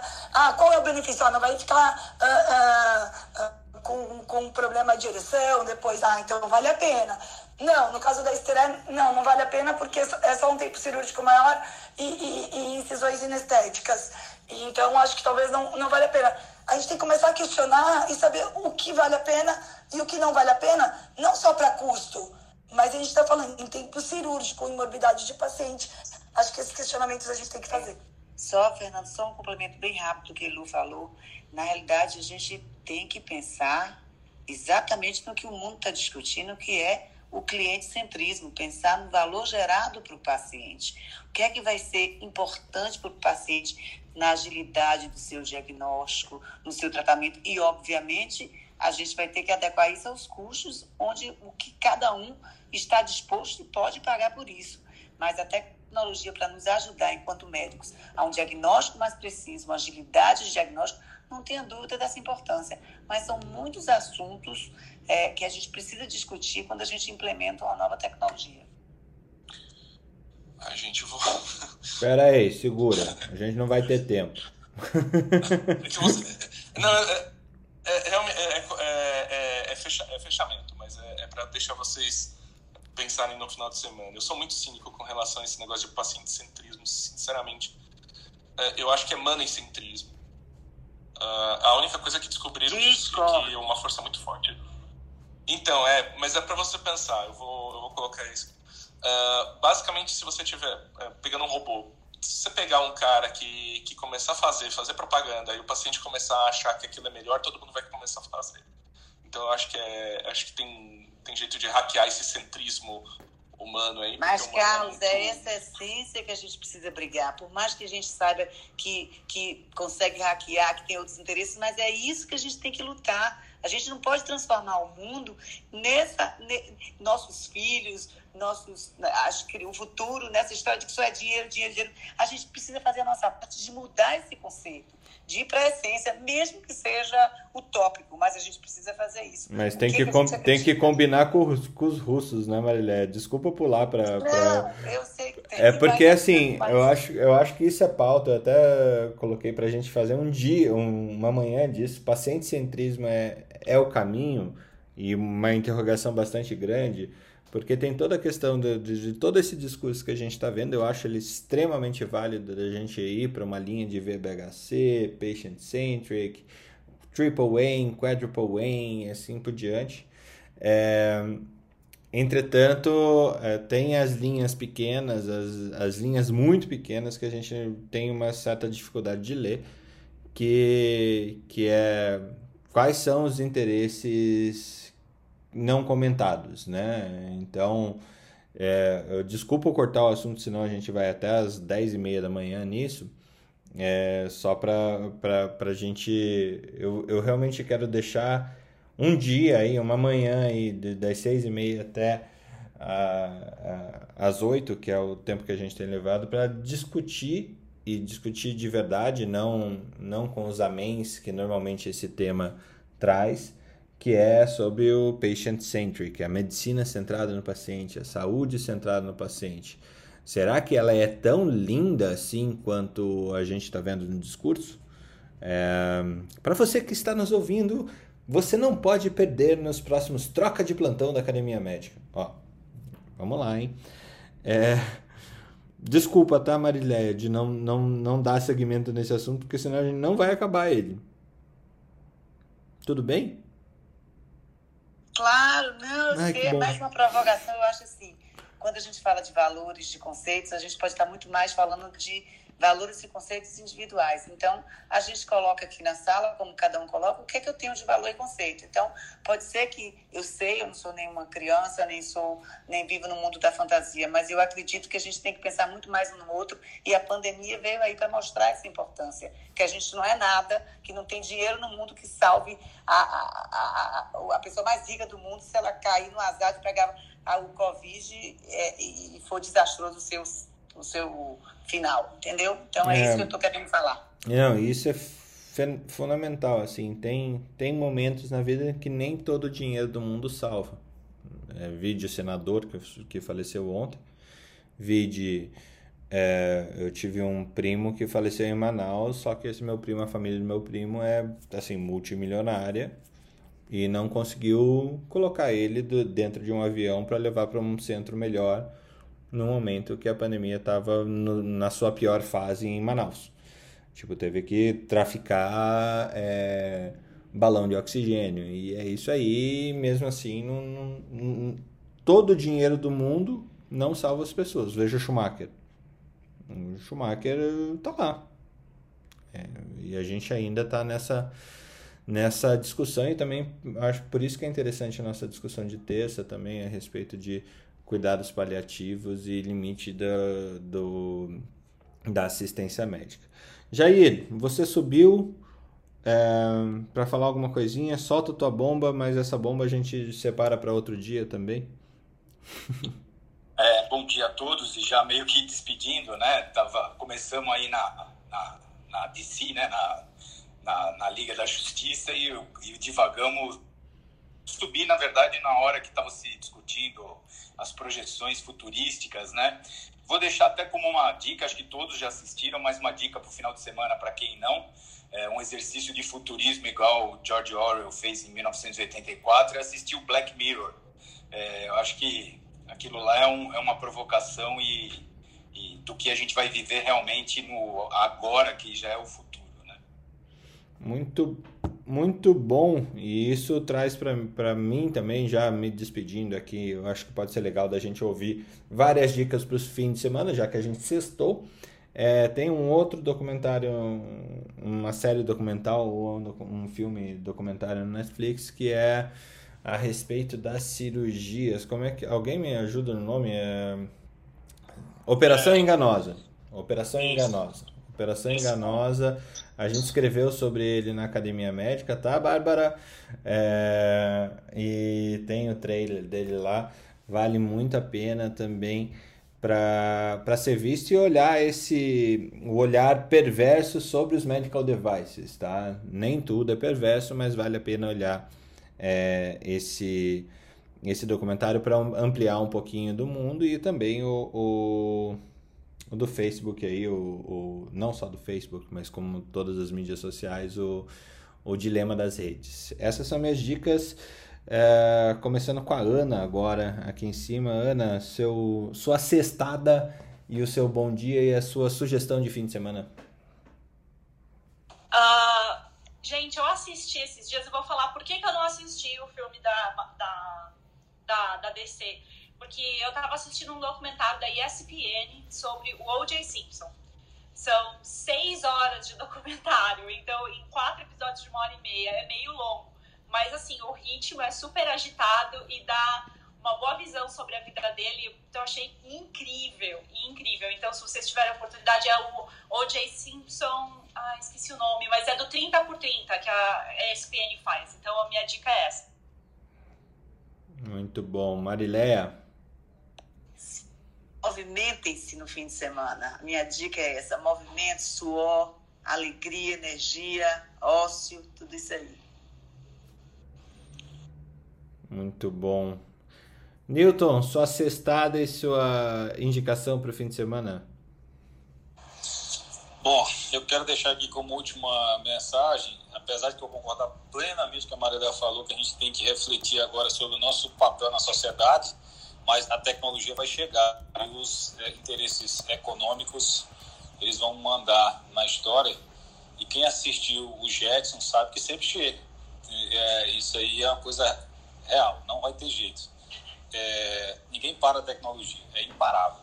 Mas, como dica, eu como tive Covid, assisti bastante coisa. Eu vou dar uma dica para ver como o mundo está doido. Assistam Seleção é, Artificial. São biohackers espalhados pelo mundo fazendo modificações genéticas, ou seja, no DNA, é, em fundo de quintal, com laboratórios de fundo de quintal. Uma coisa inacreditável, mas está acontecendo. É, é real, um documentário.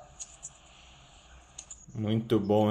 A gente estava falando de robótica, mas o CRISPR-Cas9 já foi um, um, assunto aqui, é uma coisa que muda o jogo. Carlos, é, bom dia. Qual é o teu bom dia. tua cestada e o que, que você indica para o pessoal? Bom, eu vou eu vou fazer uma ambiguidade. É, quem gosta de fazer atividades físicas ou não está com tempo ruim que nem tem previsão aqui perto de casa, atividades ao ar livre é a melhor pedida mesmo Vou com a Marileia. Agora, se chover problema e você não está afim de pensar, existe um, um é, eu estou assistindo um seriado que é chacota ao grau extremo. Alan Tudyk como alienígena disfarçado numa cidade de mil habitantes chamado Resident Alien. É muito engraçado. É muito engraçado. Muito bom, muito bom.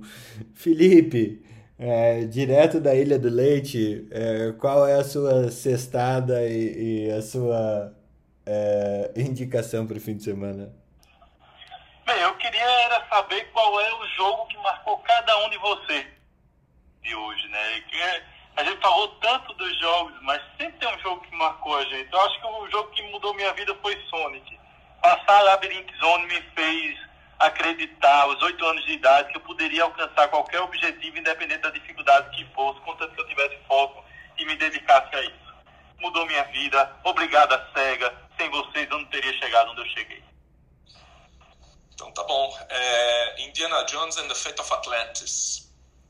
Pô, aquela fase, quando desce a, a bola lá, que você tem que fazer os pulos sequenciais, é difícil pra cacete. Eu lembro desse jogo. É muito bom. Muito bom. A gente já termina com o último Jair. A sua sextada indicação para o fim de semana?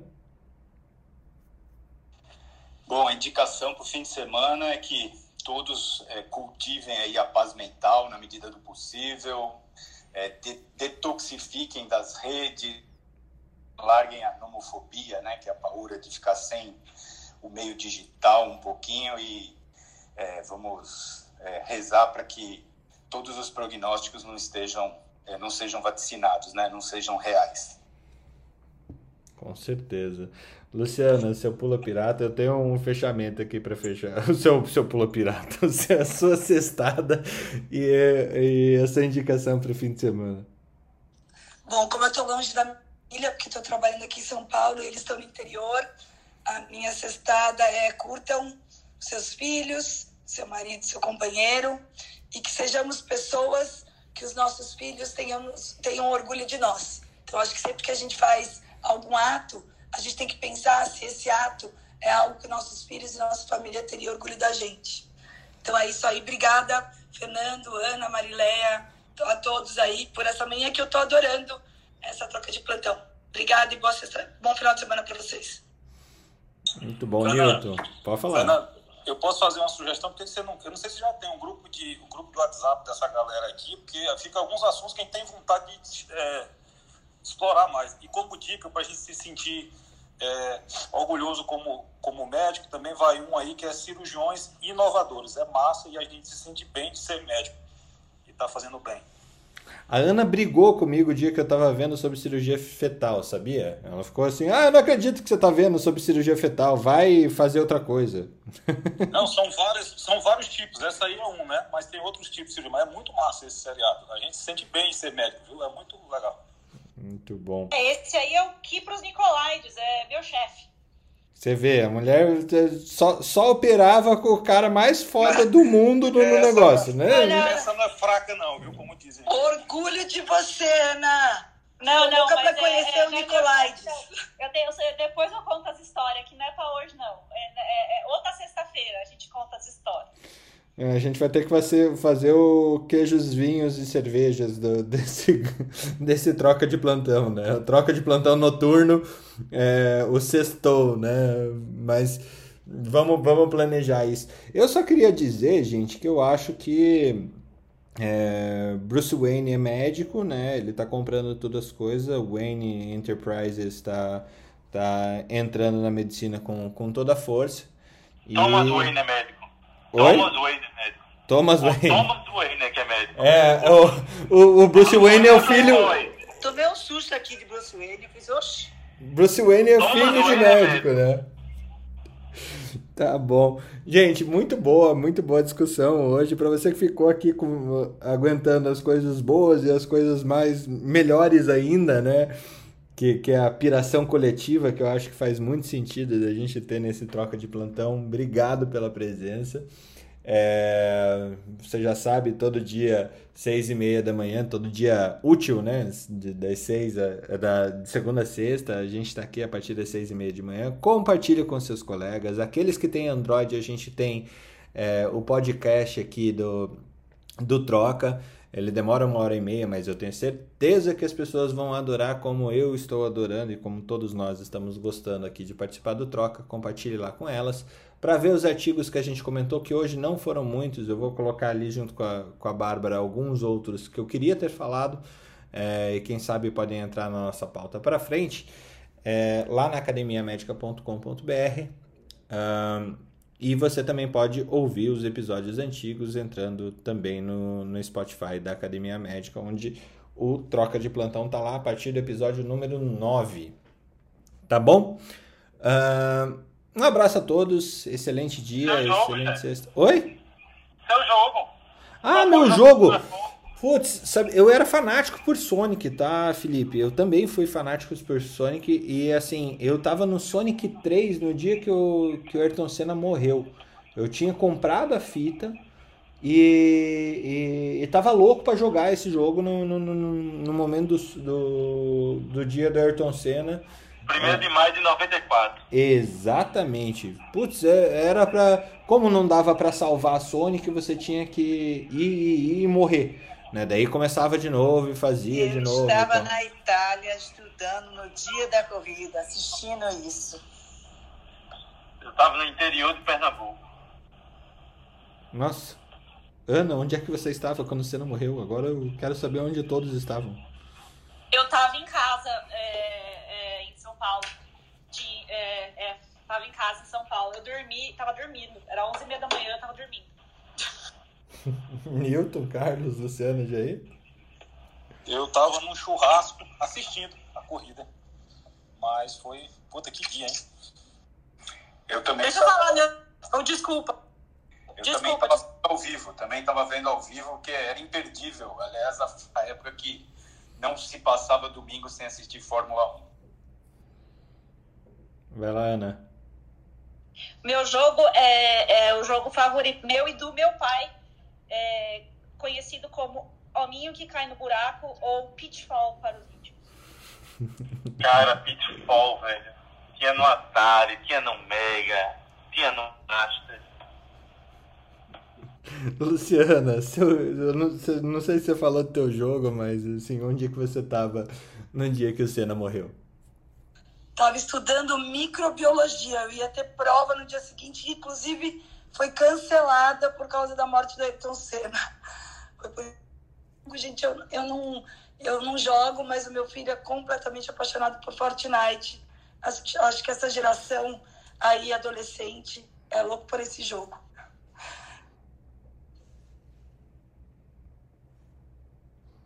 Saiu depois que falou de Fortnite. Não, é... cara, porque esse negócio é a coisa mais absurda que já inventaram Fortnite. Eu até apertei o botão errado. Eu tinha que trazer isso. Eu tava... esse, esse, rapidão, Carlão. Esses dias fizeram um show com um DJ coreano no Fortnite. Tinha 60 milhões de pessoas assistindo o show do DJ coreano pelo Fortnite participando com seus bonequinhos. Tá? Não é só um jogo de tiro, é uma rede social essa merda. Exatamente, e vicia como. Acho que isso pode ficar para um, uma outra sala que ia ser super interessante, inclusive trazer mães, além de médicos, para conversar sobre isso. Show isso de é super bola. legal, Fernando. Show de bola. Fortnite Academia Médica, próxima sala. É isso mesmo. Carlão, Vai termina aí. fazer um sucesso que vocês vão ver. Fe fecha o trem que eu não tô conseguindo. Eu divulgo, Fernando. Cara, qual, qual o horário da sala, hein? Eu já ir me organizando. Não, vamos embora, vamos invadir. Que, uh, eu, acho, eu acho que eu tenho a fórmula secreta para fazer a criançada uh, sair desses jogos. É a gente invadir. que dizem que toda vez que os pais invadem acaba a festa da molecada, né? Então vamos invadir o Fortnite. Vocês vão ter que me ensinar a jogar. Não sei nem mexer naquele controle, tanto número que não sei nem como mexe. É só tá lá, não precisa. É só tem um botão de tiro e tem um botão que aponta. Aponte e aperte. É basicamente isso. Eu só vou fazer a dancinha, porque eu sei que tem uma tal da dancinha, essa aí eu acho que eu vou ser boa. Gente. As duas, Lu. Deixa eu fechar esse negócio de uma vez. Uma boa sexta-feira, um bom fim de semana para vocês. Excepcional nossa conversa hoje, cada dia melhor. Um abraço. É melhor que. Pessoal, se você gostou, legal, manda lá um, um alô para todo mundo que está participando aqui. Diz o que você achou do, do dia de hoje. É, se quer participar, se tem ideia, esse troca de plantão ele é um, um organismo vivo e a gente está aqui realmente para fazer essa esse bate-papo e essa conversa sobre as notícias médicas e não médicas que impactam na vida de todo mundo todos os dias aí. Um abraço a todos. Fiquem bem, fiquem saudáveis, tentem descomprimir. Força na peruca, força, Força na na peruca. Tchau, tchau. Academia Médica. Bem-vindo à revolução do conhecimento em saúde.